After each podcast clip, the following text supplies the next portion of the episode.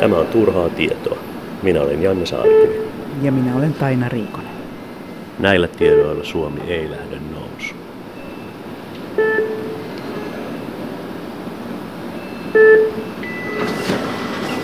Ranskalainen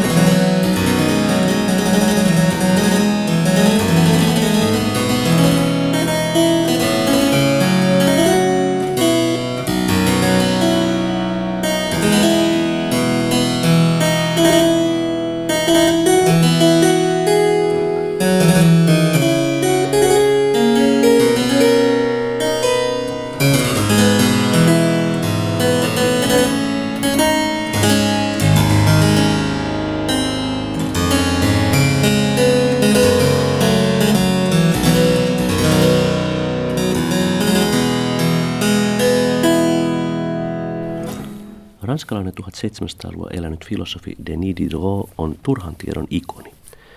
Hänet tunnetaan parhaiten valistuksen perusteoksen ensiklopediin toimittajana. Kyseessä oli maailman ensimmäinen tietosanakirja. Diderot halusi yhdistää kaikki olemassa olevat tiedot yhteiseen uomaan ja suunnata ne inhimillisen hyvän saavuttamiseen. Dideron tietosanakirja oli katsaus uusimman ajan tietoon uuden terveen järjen hengessä enkeleitä, pyhimyksiä ja ehtoollisleipien transsubstantiaatiota koskeva turha tieto sai väistyä uuden turhan tiedon tieltä. Koneiden ja laitteiden mekaniikka, kasvien ja eläinten taksonomia ja niiden osien luetteloita esitettiin nidekaupalla. Myös käytännöllinen työ, kuten käsityö ja tehdas, saivat arvostusta. Sisällöltään ensiklopedista tuli niin radikaali, että se kiellettiin useaan otteeseen. Sensuuria vastaan Diderot kehitti ristiviittaustekniikan, jossa purevin uskonnon kritiikki paljastui vasta viittauksia tutkimalla. Hän itse kirjoitti ensiklopediin muun muassa artikkelin Nautinto. Sille, joka ei halua kuulla puhuttavankaan ruumillisesta halusta, Diderot sanoo – Luuletko, että äitisi olisi vaarantanut oman henkensä lahjoittaakseen sinulle elämän, ellei luonto olisi liittänyt hänen miehensä syleilyihin sanomatonta nautintoa? Ajattele, että juuri nautinto on vetänyt sinut esiin tyhjyydestä.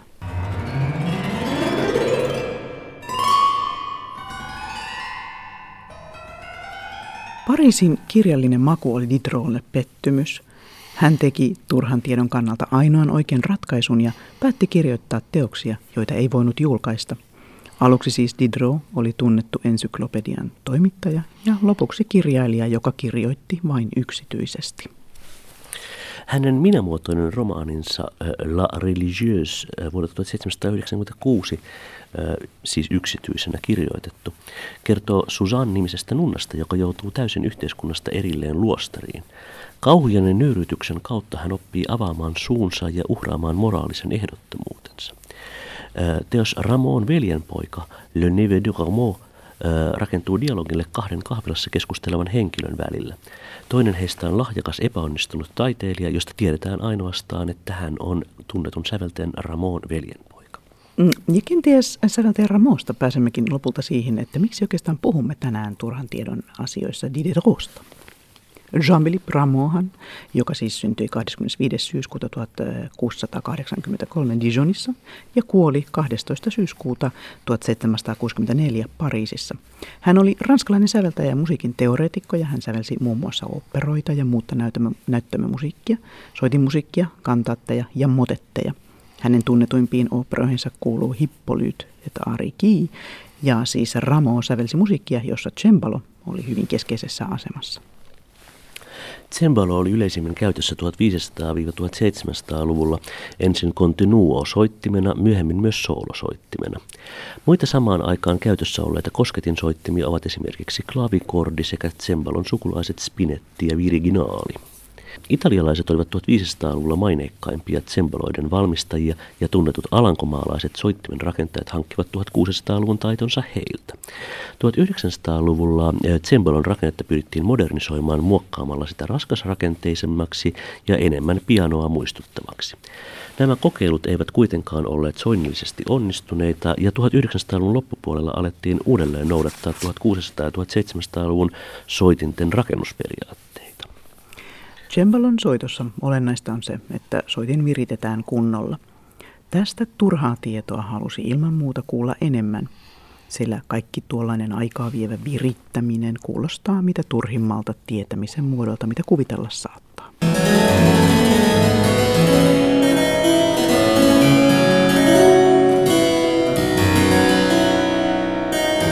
Tämä on turhaa tietoa.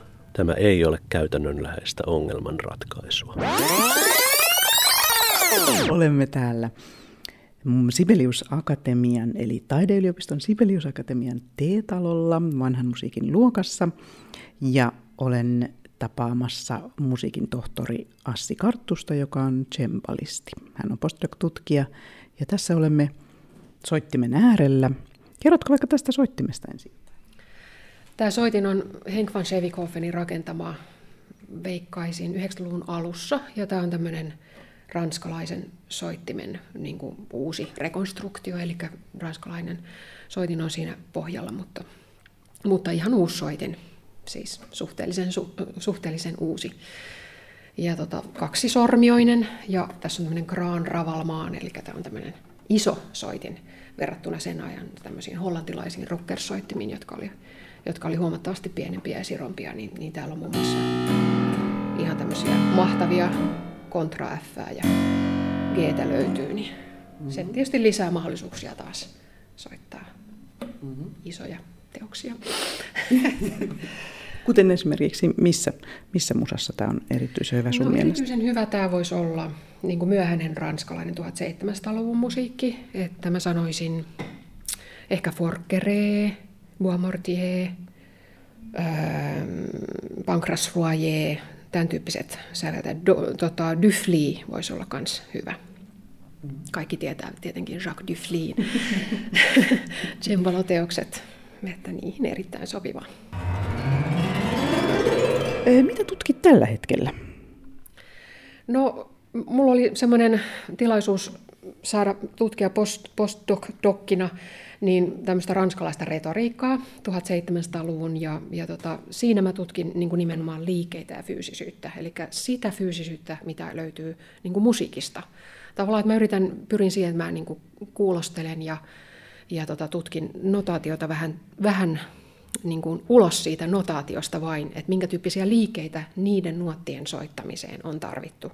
Ja sitten mulla on aika iso lähdeaineisto siihen, koska ranskalaisen retoriikkaan liittyvä niin kuin aktion lähdeaineisto on, on yllättävän laaja. Et siellä on laulu, lauluoppaita ja sitten siellä on näyttelijöille suunnattuja oppaita ja, ja jopa juridiikkaa ja papeille suunnattua. Että siellä on paljon semmoisia tavallaan ihan fyysisiä eleitä, joita minä en esittäjänä niinkään tee, mutta ne on niin kuin, jo siellä musiik- musiikissa, ja se on niin kuin se, mitä, että kun mä tutkin eleitä, se ei tarkoita sitä, että minä teen niitä eleitä, vaan, vaan ne, ne, on, on, ne on siellä musiikissa jo, mutta mä yritän niin kuin tavallaan tuoda ne esiin, koska nehän ei näy siinä notaatiossa. Mm. Niin kuin, että jos katsoo notaatiota, niin ei tulisi mieleen, että siinä on jotain eleitä, mutta kyllä siellä niitä on kuitenkin. Mm. Että, että se on vähän semmoinen, välillä vähän vaikea selittää ihmisille, mutta se sopii tähän esoteriikkaan oikein, oikein hyvin, että se jää vähän Joo. Mutta sä poimit ne nimenomaan sieltä eleistä. Entä sitten että sieltä, sieltä äänestä ja nuoteista? Entä sitten se suhde näihin esitysohjeisiin? Esitysohjeet on myös. Kyllä siellä on usein semmoista esitysohjeissa saattaa olla pikee tai markaato tai tämmöisiä. Ne on sillä, niin, eli ne on tavallaan vihjeitä sille soittajalle – ja esittäjälle, että minkä tyyppistä haetaan, mutta sitten auttaisi jo hirveän paljon, että, mitä, että minkä tyyppistä jousitekniikkaa esimerkiksi pikee soitto tarkoitti. Mm. Niin silloin se, sen soittajan on hirveän paljon helpompi niin kuin, ymmärtää se fyysisyys sen notaation takana. Että vaan siinä vihjataan semmoiseen liikekieleen ja fyysisyyteen, mitä on hirveän, melkein mahdotonta notatoida. Että, tuota, no tohon, tohon tapaukseen mä en ehkä käyttäisi niinkään retorisia lähdeaineistoja, vaan jotain muuta, ehkä jousitusten tutkimista tai jotain. Mutta, mutta myös se ihan se retoriikan lähde, lähdeaineisto niin avaa paljon.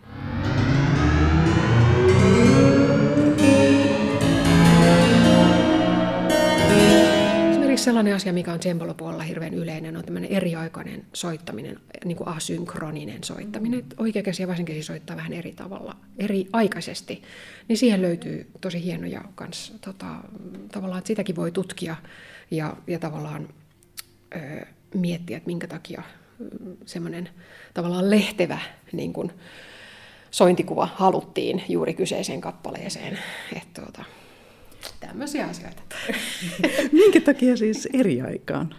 Niin, minkä takia eri aikaan? No sehän niin kuin korostaa sitä ö, musi, musiikin niin kuin monikerroksisuutta, että ne ei tulekaan niin semmoisena klöntteinä ne, mm. ne soinut ja se tekstuuri, vaan, vaan se tavallaan, mä sanoin, lehtevä, mm. niin, niin tota, semmoilla ollaan mahdollista soittaa niin, että ne musiikin eri kerrostumat kuuluu sieltä niin kuin läpikuultavina ja, ja, ja kiinnostavina.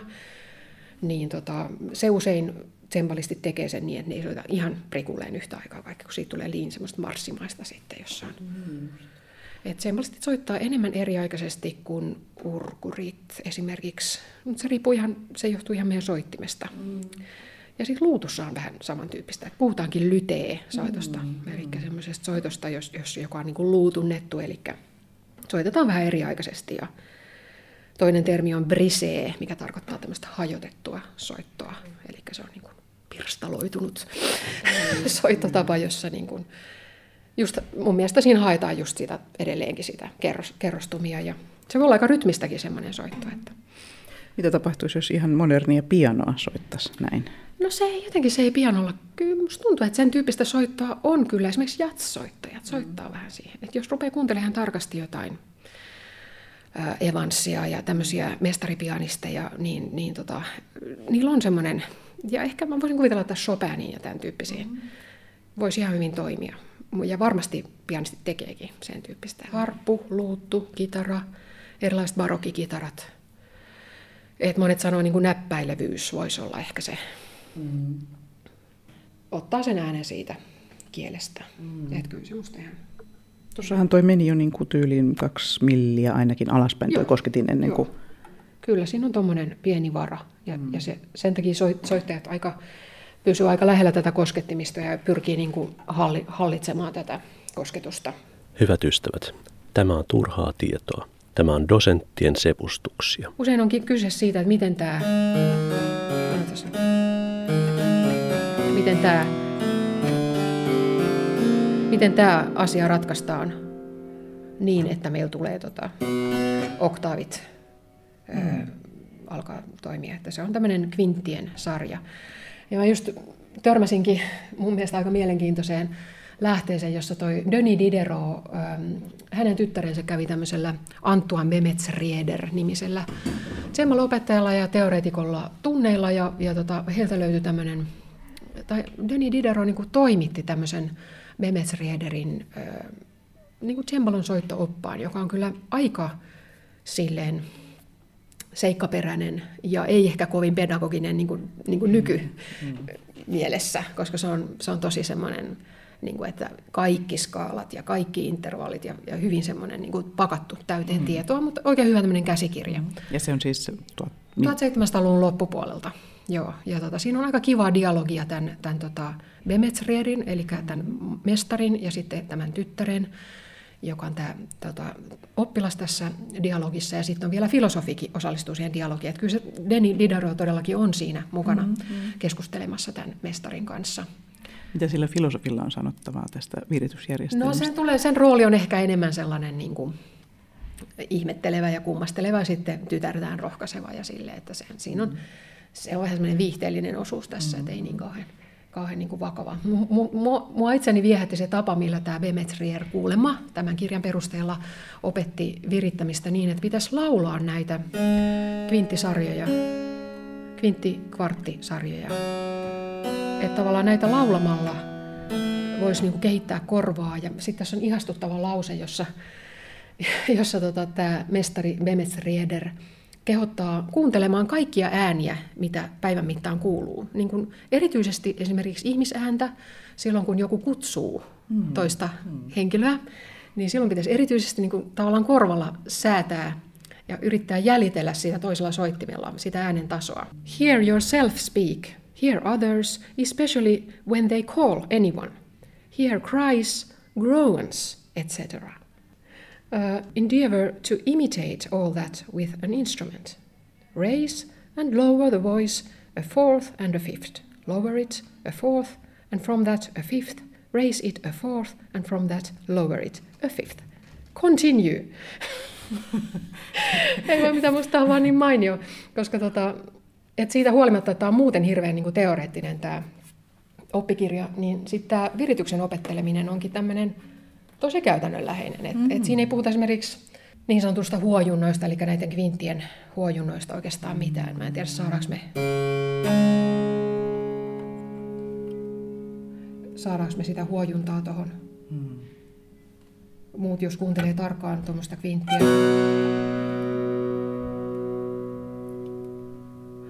Niin siinä voi kuulla semmoisen niin sanotun beating, mm. eli huojunnan, joka, joka on yleensä perusta niin kuin viritys, virityksen, eli sille temperoinnille, eli sille sen jaon tekemisille. Että, et mun mielestä tässä lähteessä ei, ei juurikaan puhuta. Että ranskalaiset puhuu usein, että joku kvartti voi olla dur, tai sitten se voi olla tota faible. Eli faible on niinku heikko ja dur on niinku kova. Mm, Et, mm.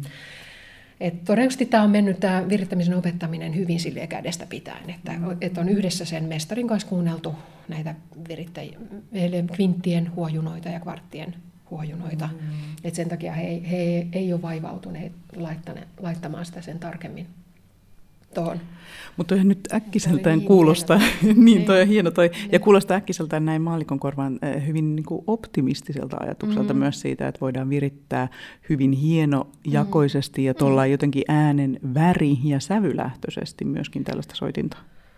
Niin, niin että mun mielestä se on aika hurjaa. Mä luulen, että siinä on, siinä on ehkä ollut myös, niillä on saattanut olla monokordi, jolla ne on niin kuin demonstroinut noita, mm-hmm. että miten niin kuin oktaavi jaetaan ja minkälaisista mittasuhteista itse asiassa muodostuu oktaavit ja kaikki. Että niillä on ollut ehkä tämmöinen niin pedagoginen, että se ei välttämättä ollut pedagoginen instrumentti siihen, mm. jota kutsuttiin monokordiksi, joka niin kuin demonstroi sitä, miten oktaavi jaetaan mm. erilaisiin intervalleihin. Että voi olla, että ne ei ole kaikkia ö, työtä tehnyt pelkästään cembalon ääressä, mutta joo, kyllä cembalo voidaan virittää monella tavalla ja silloin, silloin niin kuin musiikillinen merkitys. Mm. Ja jos ei ymmärrä sitä, niin jää iso osa musiikista ymmärtämättä.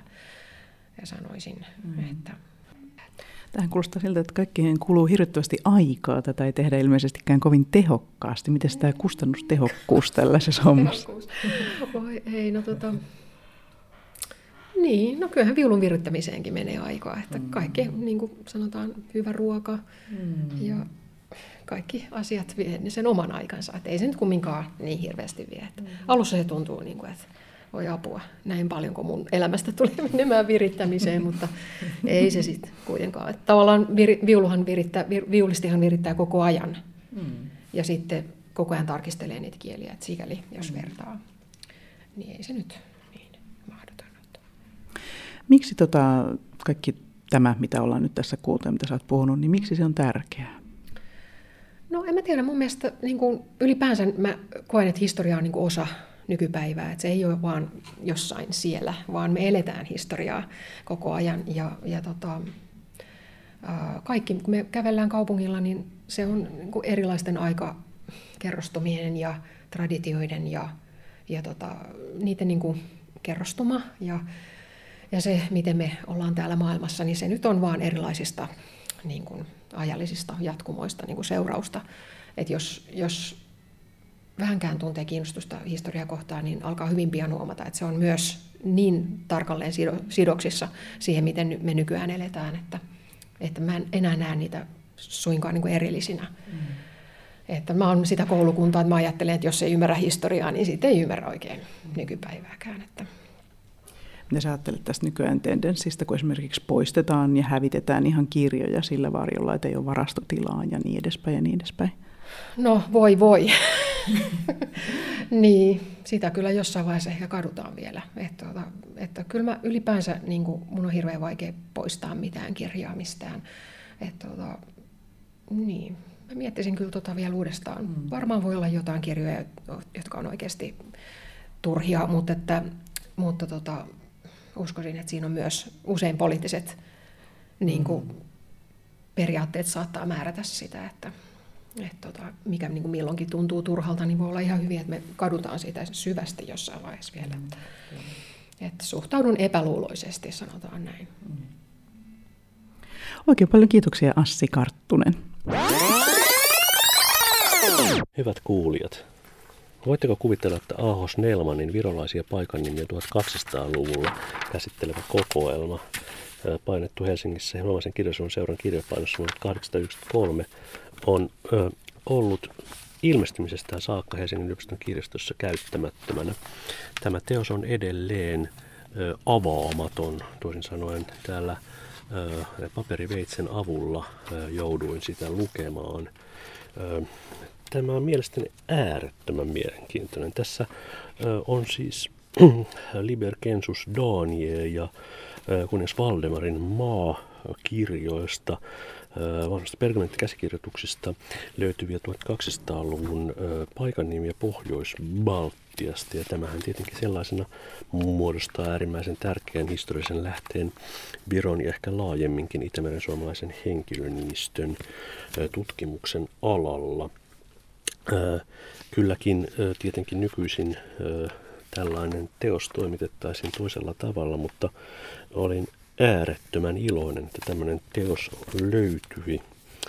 Täällä on, on tuota sitten säilytetty lähteiden mukainen kirjoitusasu ja sen avulla voi tutustua Vironmaan ja Liivinmaan vanhojen asutuspaikkojen nimistöön. Tässä voidaan ensinnäkin todeta, että ilmeisesti suurin osa näistä nimistä on vanhoista pakanuuden aikaista itämeren suomalaisista henkilön nimisistä peräisin. Esimerkiksi Hagerin kirkkokuntaa, parotsi, par, parokia, Hakris, Tedan, ehkä mahdollisesti Sakun Moision kuuluva nykyinen kylä Ted, Tedva, Orgiöl, onko kyseessä Oron kylä.